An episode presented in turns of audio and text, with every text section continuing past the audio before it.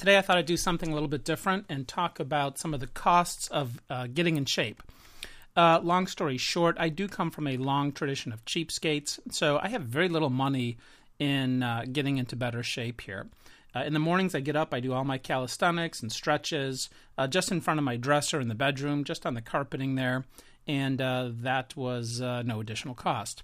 I do all my running on the sidewalk around our neighborhood. It's a nice one and a half mile track. And again, there is no uh, gym membership involved here, so there's no additional cost for that either. In terms of equipment, I use almost exclusively clothes that I've already had, just shorts, t shirts, etc.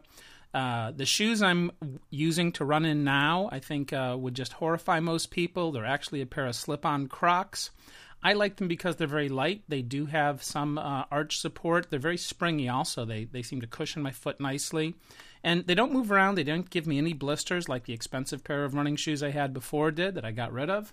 And uh, they're starting to wear out now because I've run quite a few miles in them. And when they do, I'll try to get a nicer pair of running shoes, but I'm still going to uh, look for a, a, reasonable price pair. I don't think that they're what makes uh, the big difference. Uh, I think what's most important is that they fit well and don't hurt my feet. Uh, other equipment I use uh, the watch that I already had, I used to time myself, the scale that's already in the bathroom, uh, and the computer I already had to help track performance and do things like uh, put this blog up. Total cost, no more than than fifty dollars, uh, and and I could argue zero. And most of the things I already had or would have replaced anyway.